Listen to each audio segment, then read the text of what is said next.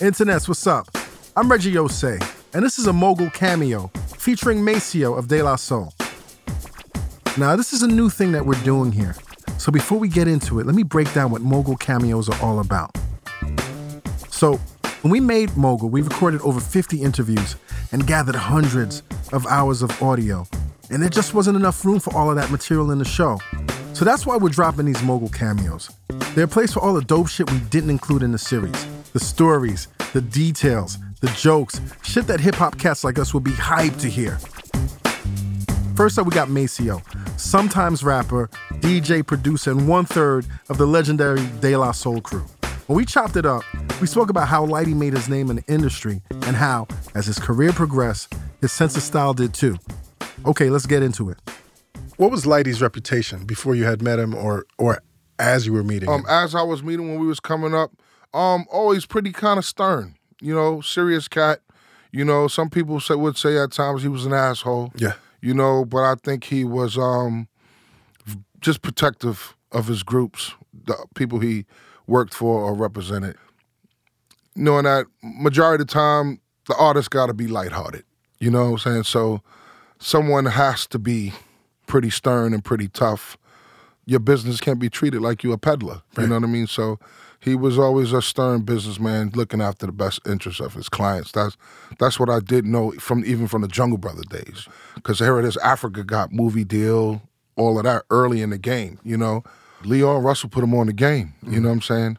And he balanced that whole thing. Like he took the blueprint and he ran with it. You know. Um, what was some of the early conversations, if you remember, that you had with with Lighty. Chris Lighty? Yeah. Um, the frustrations of Red Alert Productions, then getting over to Rush. I mean, I was actually happy for Chris. He was very, come on, he went from Tim's and Karl Kani to wearing suits and, you know, Kenneth Coles. You know what I'm saying? Yeah, yeah. so, you know, his development was strictly steadfast to be an executive in the business. He wasn't trying to be no artist, you know. He wasn't like uh wanna be I wanted to be a rapper at one time. Nah, he was strictly about the support of the talent. How did he dress initially though? Like when you first met Chris, what was he wearing? I mean, it was he was wearing urban fashion. You know, it was cross color, Damn. Or polo Mm-hmm. or, um I mean back then what Benetton, Mm-hmm. you know what I'm saying? It was he was fly. He was fly. You know, 40 belows. Mm. You know, that was the thing back then. You know, he from he from the Bronx. Yeah. So 40 belows was they thing, you know. Ultramagnetic. Yeah, yeah, you know. I mean, um sheepskins, all of that, you know what I mean? And then um I just watched the change of preparing for the job. You know, coming in the job dressed for the occasion.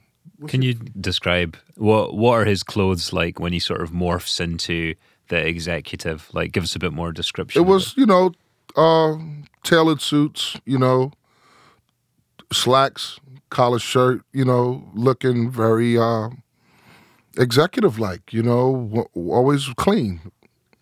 Two piece suit, three piece suit, nice, pretty watch, you know, you was looking like the stereotypical executive. You know, I loved it coming in his office and seeing him looking like a an exec.